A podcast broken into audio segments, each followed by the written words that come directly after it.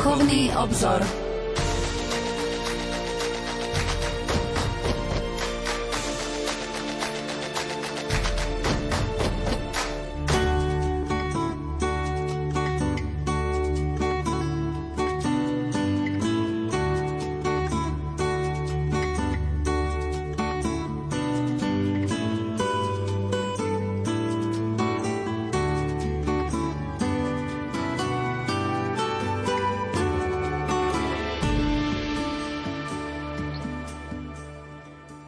Požehnaný útorkový večer, milí poslucháči. Vitajte pri počúvaní relácie Duchovný obzor v deň liturgickej spomienky svätého Joachima a Anny rodičov preblahoslavenej Pany Márie. V posvetnom čítaní breviára čítame z rečí svätého kňaza Jana Damascenského. Pretože sa z Anny mala narodiť panenská bohorodička, príroda sa neodvážila predbehnúť zárodok milosti.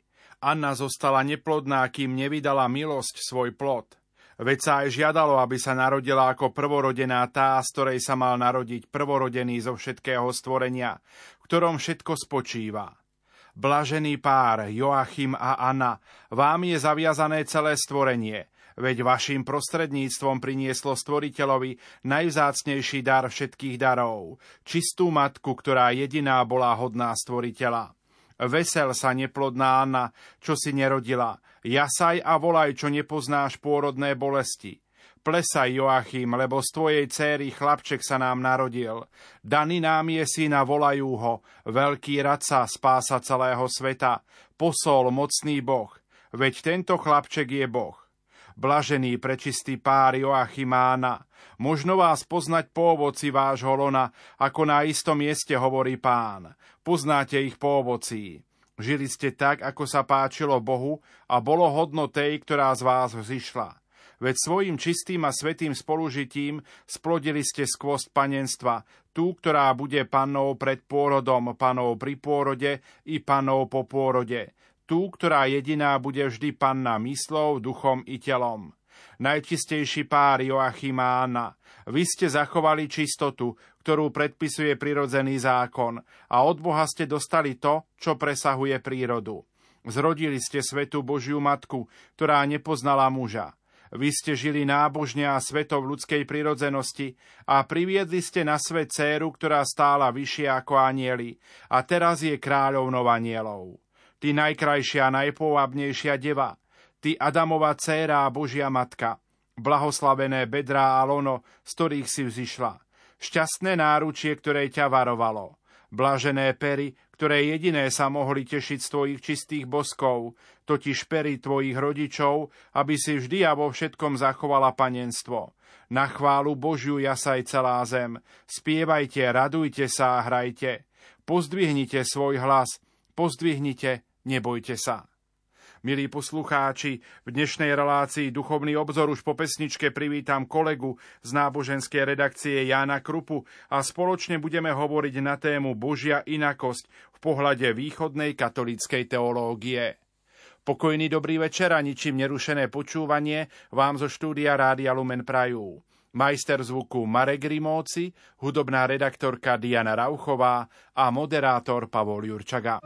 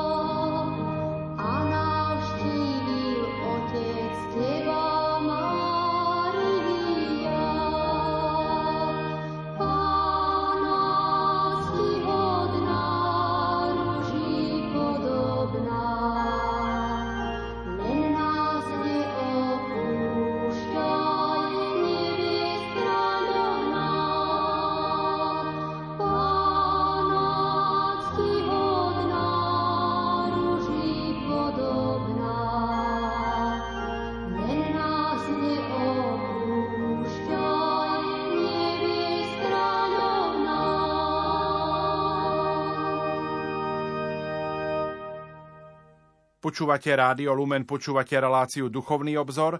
Našim hostom je kolega z náboženskej redakcie Jan Krupa a spoločne hovoríme na tému Božia inakosť pohľade východnej katolíckej teológie. U proroka Izaiáša doslova čítame V roku, keď zomrel král Oziáš, videl som pána sedieť na vysokom a vznešenom tróne. Lem jeho rúcha naplňal chrám.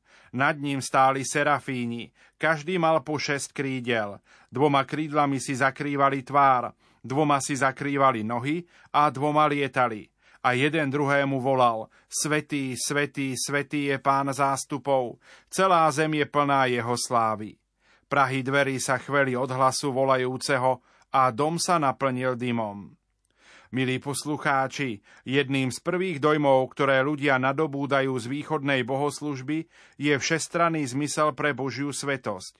Majestát chrámovej budovy, krása ikon, jedinečnosť spevu, dôstojnosť rúch, to všetko je zamýšľané odrážať túto Božiu žiaru.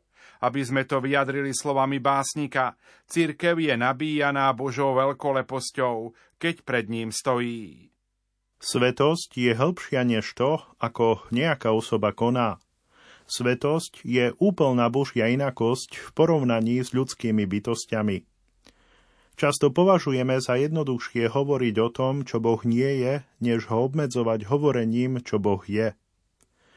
To, že nejako stojíme v prítomnosti tejto Božej slávy, je možno najzákladnejšou náboženskou predstavou ľudského pokolenia – v príbehu v knihe Genesis sú Adam a Eva zobrazení ako prebývajúci v Božej záhrade, čo je znakom intimity v tejto prítomnosti. Po páde však naše zmysly oslabuje vedomie našej vlastnej hriešnosti. Keď sa my ako hriešníci ocitneme v konfrontácii s Bohom, uvedomíme si, že On je kompletne a totálne iný ako čokoľvek iné v našej skúsenosti. Sme tak veľmi vzdialení od Boha, že nie sme schopní ani len začať hovoriť o ňom znalecky a už vôbec nie opísať jeho prirodzenosť.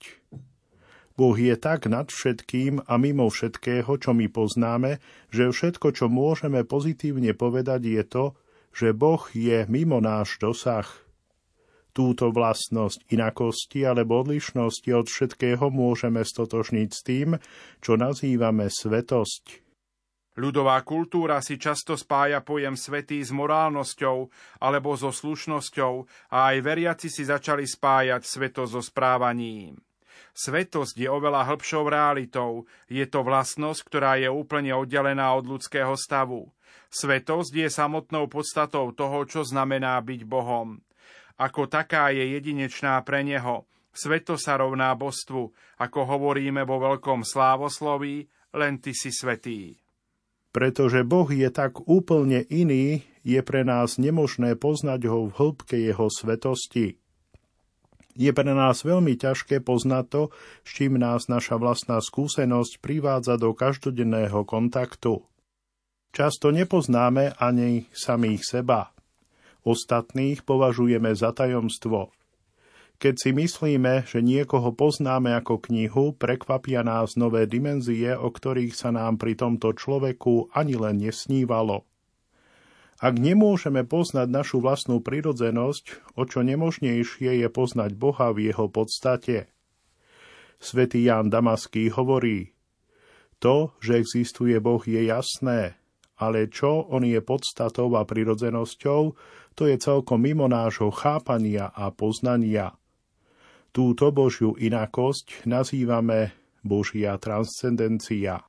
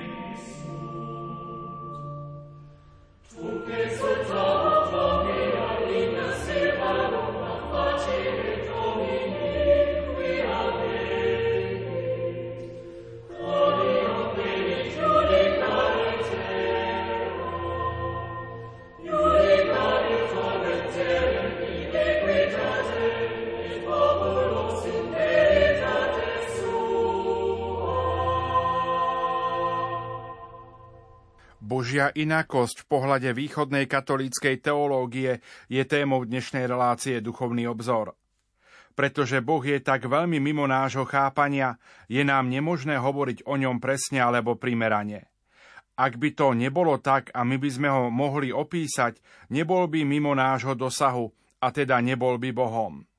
Žiadny koncept ani formulácia nemôže plne vyjadriť Boha, ani písmo, ani koncilové dekréty, ani teológia.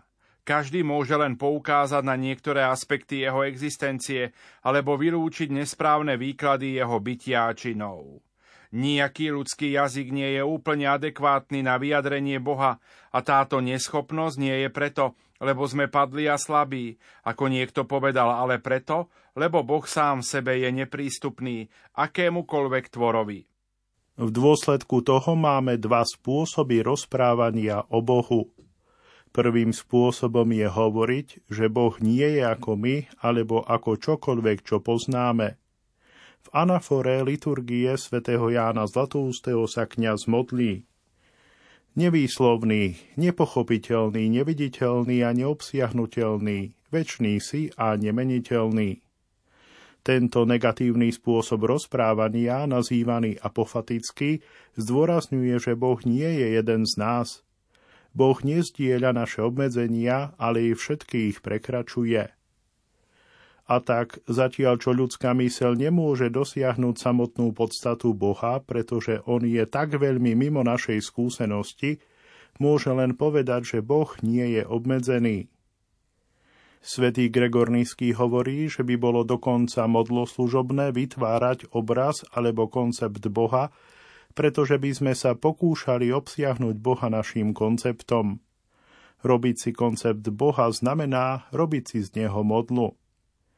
Keď chceme rozprávať o Bohu pozitívne, môžeme rozprávať len o tom, čo sa dozvedáme z účinku jeho činov – Hovoríme, že Boh je dobrý, alebo múdry, alebo spravodlivý, pretože sme ho videli robiť dobré, múdre a spravodlivé veci. Ale ani tieto vlastnosti nedefinujú jeho vnútornú prirodzenosť, ktorá nám zostáva skrytá. Cirkevní otcovia nazývali tento spôsob rozprávania katafatický, zdôrazňovali, že Boh sa ukazuje nejakým spôsobom skrze svoje diela. Naša poézia o Bohu môže byť katafatická, teda rozpráva nám niečo pozitívne o tom, kto je Boh, pretože poézia sa nesnaží ho obmedziť alebo ho dokonale opísať. Ale väčšina našej reči o Bohu je apofatická, teda hovorí nám niečo o Bohu opisom toho, čo Boh nie je. Aby sme o Bohu hovorili pozitívne, sme nútení uchýliť sa k obraznosti, k jazyku poézie – aby sme trochu osvetlili neopísateľného. Vtedy o ňom hovoríme ako o roztápajúcom ohni a zeline práčov vyjadrené slovami proroka Malechiáša. Alebo o ňom hovoríme ako o pastierovi alebo ako o viniči, ako o živote svetosti, moci, pravom svetle, vyjadrené slovami anafory liturgie svätého Bazila – toto samozrejme nie sú pokusy opísať Božiu podstatu, to je nemožné. Ale ide o pokusy naznačiť niečo o tom, aký je Boh. Jednoducho poukazujú na tajomstvo, ale nemyslia si, že sa ho zmocnili. Keď uvažujeme o Božej inakosti a našej neschopnosti hovoriť o ňom definitívne, uvedomujeme si, že všetko, čo môžeme povedať, je obmedzené a nepresné a že naša mysel a náš jazyk sú príliš malé na to, aby sme pochopili veľkosť nášho Boha. A tak zistujeme, že skúsenosť s Bohom nikdy nemožno prirovnať k nášmu vedomému vnímaniu Boha, ktoré je také obmedzené. Ani náš intelekt, ani naše emócie nestačia na to, aby sme ho pochopili. Boh je nedostupný tak skúmaniu filozofov, ako aj cíteniu ctiteľov. Táto pravda je mimoriadne dôležitá, keď sa pozeráme na tajomstvá, na Božiu prítomnosť pre nás spôsobmi, ktoré prekračujú náš intelekt aj naše emócie.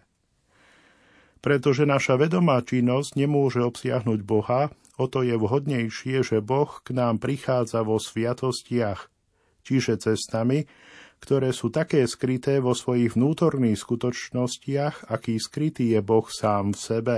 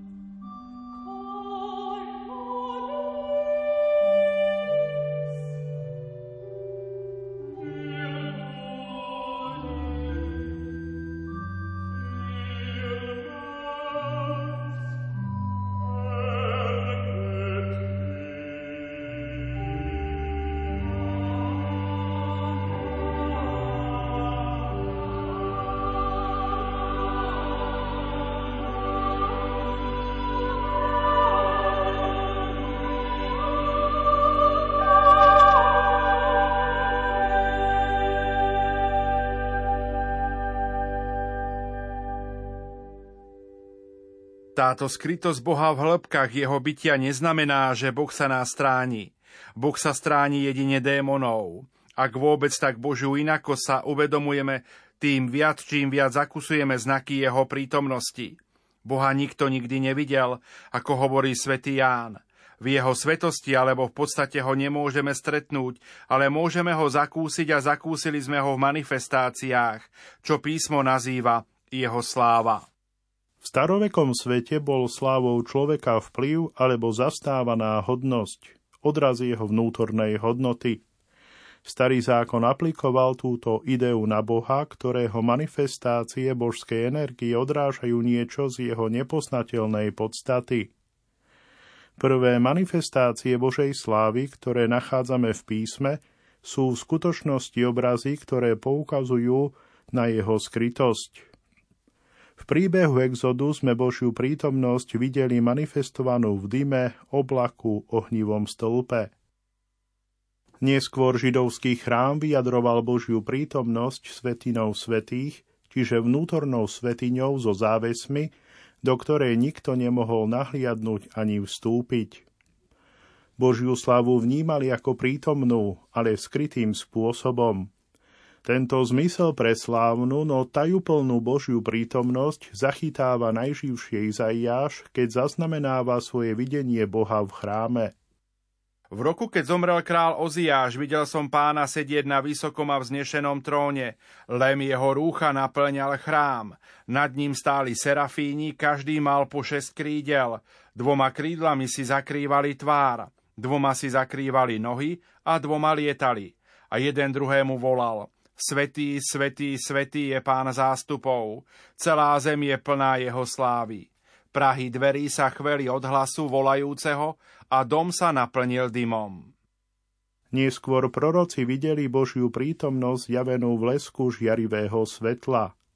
U Izaiáša čítame Hľa, tma pokrýva zem a temnota národy, ale nad tebou sa zaskvel pán a jeho sláva sa zjavila nad tebou. Tieto manifestácie Božej slávy sú modelmi pre väčšinu liturgických obrazov používaných v našich chrámoch. Kadidlo, čiže jeden veľký oblak kadidla, ako ho opísal jeden návštevník, pripomína Izaiášovo videnie. Nespočetné množstvo sviečok nás kúpe v lesku božského svetla. Oltár, odetý do jemných látok, stojí v novej svetini svetých, kde Boh je teraz viditeľný v Kristovi. Reakcia svätého písma na Božiu slávu je modelom aj pre postoj veriacich. Na grécko-katolíckej bohoslužbe sa neustále ohlasuje Božia inakosť, Božia svetosť. Svetý si Bože, a my ti vzdávame slávu. Toto je naša prvá a najzákladnejšia reakcia na Boha a jeho slávu. Ohlasujeme, aký odlišný je Boh od nás. Toto je postoj, ktorý mal Mojžiš, keď stretol Boha v horiacom kríku. Vyzul si topánky a padol na zem v reakcii na posvetnosť tohto zážitku. Ako urobil Mojžiš, keď zakúsil Boha na vrchu Sinaj, tak si grécko-katolíckí kňazi počas spevu Verím na božskej liturgii zakrývajú svoje tváre pokrývkou, čiže vzduchom. A takto zjavujú Božiu slávu. V niektorých východných tradíciách si duchovní vyzúvajú svoje topánky predtým, ako vstúpia do svetine, aby sa stretli s Bohom.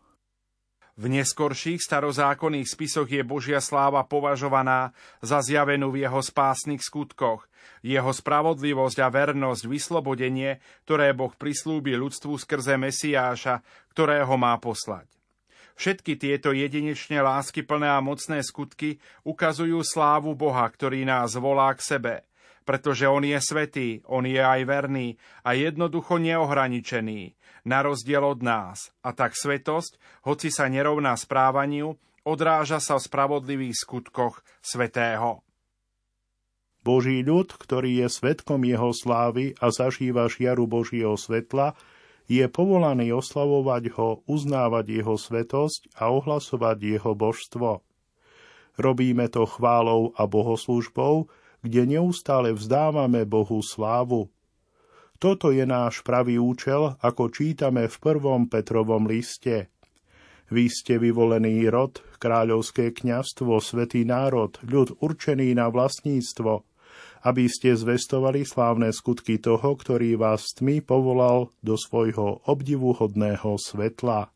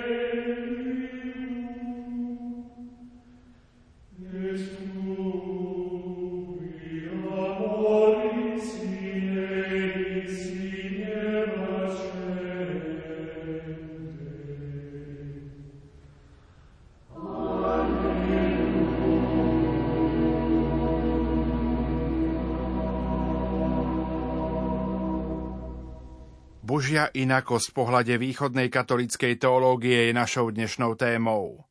Svetosť je jedinečnou Božou vlastnosťou. Jediný je svetý, iba jeden je pán, ako ohlasujú všetky východné liturgie. Ale tí, ktorí prídu do kontaktu so svetým, určite nezostanú nedotknutí. Starý zákon neustále vykresluje tieto stretnutia ako úžasné. Jakub sa diví, že videl Boha a nezomrel. Hebreji sú varovaní, aby nevystúpili na horu Sinaj, aby videli Boha, inak zahynú. Je hrozné aj úžasné stretnúť svetého. Akokoľvek desivá a dokonca odpudivá môže byť táto skúsenosť, zároveň je fascinujúca a priťahujúca. Sme priťahovaní k svetému, uvedomujeme si, že jedine On môže skompletizovať a naplniť naše životy. On splňa túto túžbu a sprístupňuje sa nám, čím premostuje priepasť, ktorú my by sme nikdy nedokázali prekonať. Keď prídeme do kontaktu s božstvom, nie svetý je znečistený, ale my sme posvetení. My sa staneme svetými účasťou na jeho svetosti. Tento princíp je neustále ritualizovaný v našej tradícii. Voda je posvetená, keď sa do nej ponorí kríž, Ikony sú posvetené, keď sa položia na oltár. Osoby sú posvetené, keď sa ich dotkne svetená voda a miro.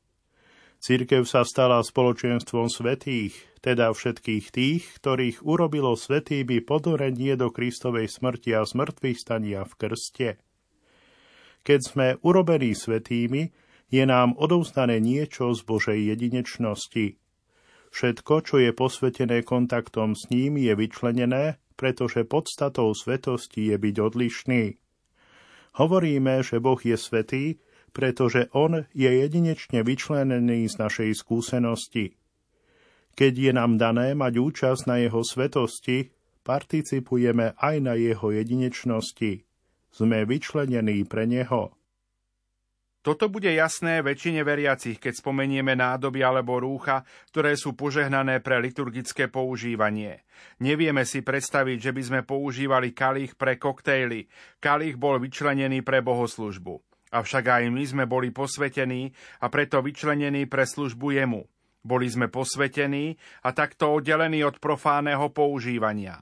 Ako možno túto účasť na Božej svetosti žiť deň čo deň? Sám Kristus potvrdzuje toto zasvetenie ako radikálne oddelenie kresťana od všetkého, čo nie je Božie. Keď sa Ježiš modlí za svojich nasledovníkov, hovorí Nie sú zo sveta, ako ani ja nie som zo sveta. Svetý Pavol opisuje toto vyčlenenie mocným spôsobom. Je to odumretie svetu. Hovorí, svet je ukrižovaný pre mňa a ja pre svet – sme zamýšľaní tak, aby sme šili podstatne odlišným životným štýlom, pretože my teraz máme účasť na Božej svetosti. Blahoslav.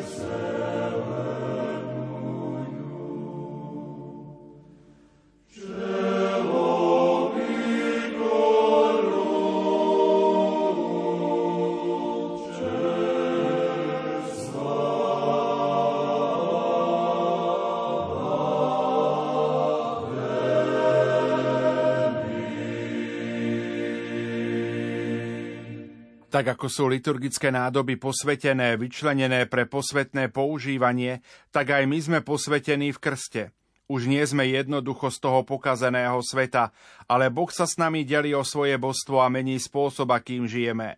Hoci kresťania žijú vo svete, nie sú zo sveta. Sme povolaní byť badateľne odlišní od väčšiny ľudí okolo nás. Najzrejmejším a najextrémnejším spôsobom, akým sa kresťania pokúšali žiť toto povolanie, bolo odrezanie sa od spoločnosti okolo nich. Púšni pustovníci, mnísi na vrcholoch hôr, kolónie a spoločenstva nadšencov vytvorili svoje vlastné spoločnosti, aby sa mohli plnšie sústrediť na žitie božského života, pre ktorý ako veriaci boli vyčlenení. Druhý a zdanlivo jednoduchší spôsob je ten, ktorý si zvolila väčšina veriacich. Byť vo svete, ale nebyť zo sveta.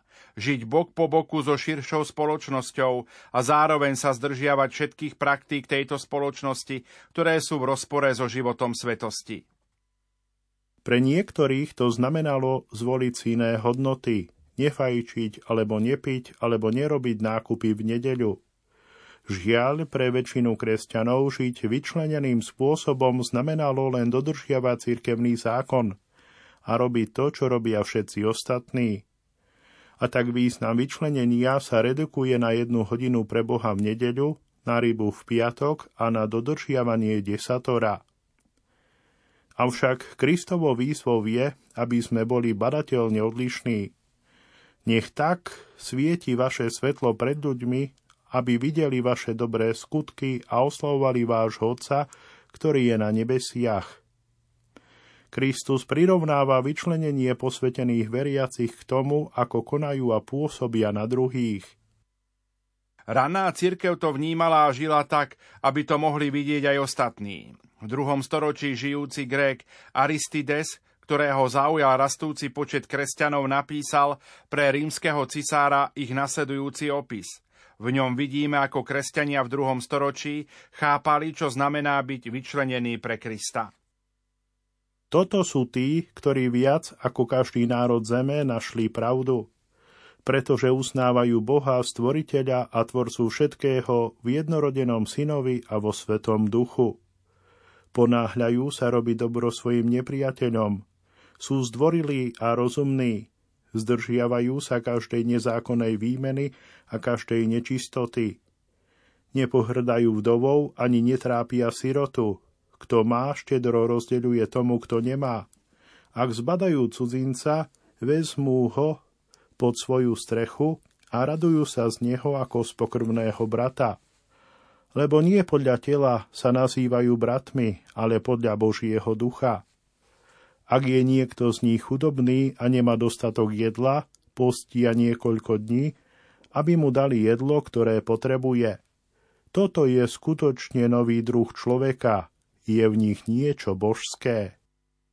Sme povolaní, aby sme takto odpovedali Bohu, jedinému svetému jedinečne odlišnému od každého stvorenia, ktorý nám umožňuje, aby sme vnímali jeho slávu a mali účasť na jeho svetosti tým, že žijeme ako ľudia, vyčlenení vzdávať mu slávu.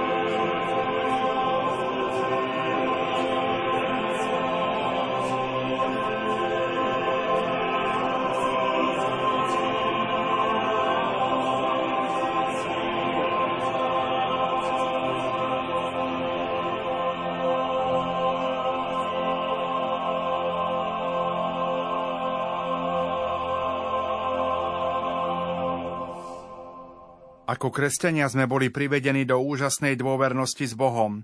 Boli sme urobení účastníkmi na jeho skutočnom živote, podielníkmi na smrti a vzkriesení jeho syna.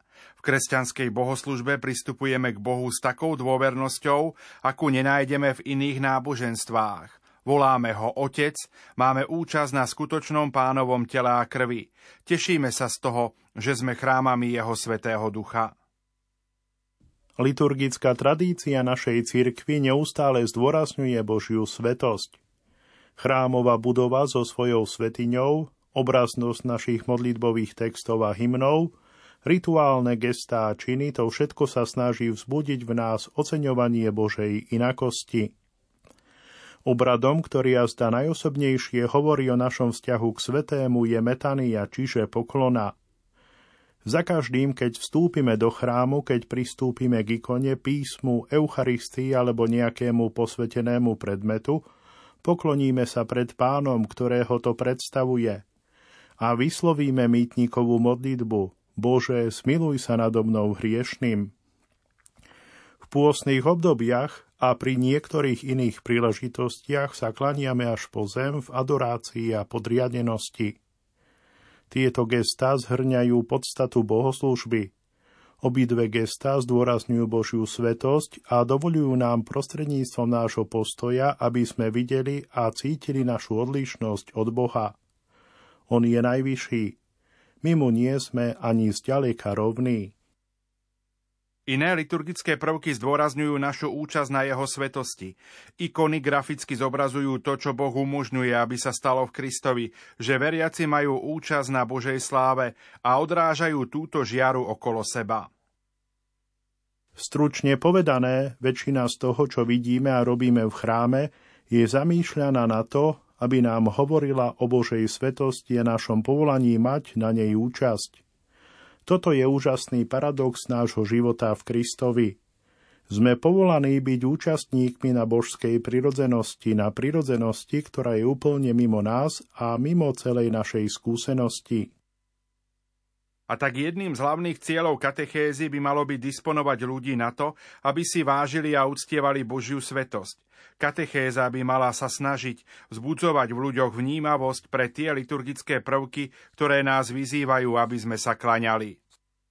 Poznať svetého ľuďom umožňujeme aj vtedy, keď im pomáhame stáť v úžase pred znakmi Božej prítomnosti v prírode a najmä v tajomstve ľudského života. Koniec koncov, naše katechetické úsilia by mali mať za cieľ umožniť ľuďom, aby rozpoznali svoje vlastné povolanie k svetosti. Aby sme to vyjadrili slovami svätého Pavla, katechéta sa môže stať ohlasovateľom, ktorý pred svojimi bratmi dosvedčil a neviete, že vaše telo je chrámom Svetého Ducha, ktorý je vo vás, ktorého máte od Boha? A v Petrovom prvom liste zaznieva Vy ste vyvolený rod, kráľovské kňastvo, svetý národ, ľud určený na vlastníctvo, aby ste zvestovali slávne skutky toho, ktorý vás tmy povolal do svojho obdivuhodného svetla. Opäť si v tejto chvíli zahráme.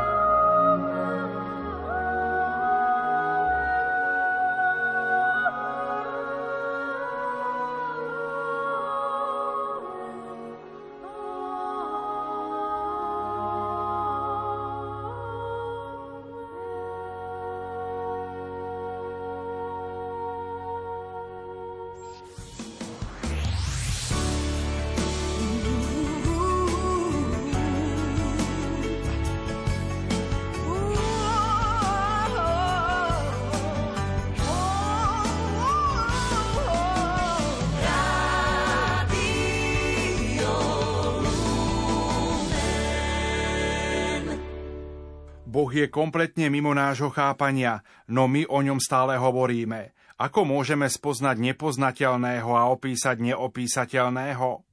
Čo nám umožňuje hovoriť s takou smerosťou a istotou o jednom, ktorý je tak kompletne mimo našej skúsenosti? Pri konfrontácii s Božou svetosťou by sme pociťovali beznádej, ak by nás On bol neoslovil. Ale On skutočne vstúpil do našej skúsenosti a dal nám poznať niečo zo seba. Umožňuje nám, aby sme ho poznali, niečo, čo by sme sami nedokázali. Ako grécko-katolíci tak často hovoria na svojich bohoslužbách. Boh je pán a zjavil sa nám. Táto Božia činnosť, ktorou sa nám dal spoznať, sa nazýva zjavenie. Keďže je to akt lásky, možno ho prirovnať k spôsobu, akým sa my otvárame druhým. Ako muži a ženy sa usilujeme spoznávať a byť spoznávaní, mať druhých vo svojom živote. Prezrádzame a odhaľujeme niečo o sebe druhým, aby sme mohli mať účasť na existencii druhého. Podobným spôsobom sa Boh natiahol k nám a oznámil nám niečo zo seba v láske. Prvou vlastnosťou zjavenia je teda to, že je to otvorenie seba samého. Boh nám zjavuje seba samého. V tomto procese sa naučíme mnohé veci o jeho cestách, o jeho pláne pre nás a dokonca o jeho ľude. Ale Božie zjavenie netreba chápať ako zoznam tvrdení, ale predovšetkým ako Božie seba odhalenie. Nerozprávame druhým o sebe, aby si o nás vytvorili súbor, ale aby nás mohli spoznávať osobne. Tým istým spôsobom sa Boh otvára nám, aby sme ho mohli spoznať ako osobu. Druhou vlastnosťou zjavenia je to, že nikdy nie je kompletné. Otvárame sa druhým, no nikdy sa neodhalíme úplne. Vo svojich najhlbších hlbinách zostávame tajomstvom jeden pre druhého. Takisto Božie sebaodhalenie nám neoznamuje hlbiny jeho bytia. Učíme sa niečo o tom, aký Boh je prostredníctvom vecí, ktoré pre nás urobil. Ale to, čím je Boh sám v sebe, zostáva nespoznateľné. Niektorí cirkevní otcovia používajú pojem podstata na označenie toho, čím Boh je v hĺbke svojho bytia a pojem energia, aby hovorili o tom, ako nás Boh oslovuje. Boh je mimo nás v jeho podstate, ale môžeme zakúsiť a zakúsujeme jeho energiu v jeho láskyplnom seba odhaľovaní. Boh chce, aby sme ho spoznali – ale rovnako ako my nikdy nemôžeme spoznať skryté vnútorné bytie alebo podstatu nejakej osoby, takisto Boha môžeme spoznať jedine prostredníctvom toho, ako nás oslovuje a pozýva, aby sme mali účasť na živote s ním. Treťou vlastnosťou zjavenia je to, že máme nejaký účel. Keď sa otvárame druhým, robíme to, aby sme vyšli mimo seba a tak urobili seba celistvejšími, keď na oplátku získavame ich lásku. Aj Boh sa nám zjavuje z nejakého dôvodu. Nie, aby sa mohol stať úplnejším tým, že miluje a je milovaný, ale aby nám dal účasť na svojom božskom živote. Božie tajomstvá sa nám neotvárajú preto, aby nás na jednej strane vystrašili alebo na druhej strane uspokojili našu intelektuálnu zvedavosť, ale aby sme sa mohli podieľať na samotnom živote Trojice – Boh je zjaviteľ, pretože je nadovšetko milovníkom človeka. Končí sa dnešná relácia Duchovný obzor. Venovali sme sa téme Božia inakosť v pohľade východnej katolíckej teológie.